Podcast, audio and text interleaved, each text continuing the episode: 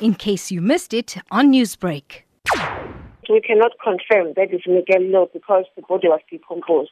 But as investigation carries on, that is when we're going to con- check, confirm, either confirm that it's the same person or not. What is next in the investigation? They proceeded investigation. There are a lot of investigation that is done.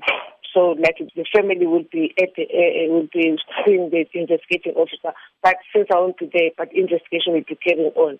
Then that's why I've been saying that's why I will contact the investigator, the detectives today and then check whether they have indeed confirmed that they identified the body. Let me say it like that. Community members remain shocked following the discovery of the body. What can be your advice to them? It was a shock to everyone, but it's one of the things that the community encounters every day. So they should stay calm. What I can say, they should stay calm. It was a very devastating experience. Newsbreak, Lotus FM, powered by SABC News.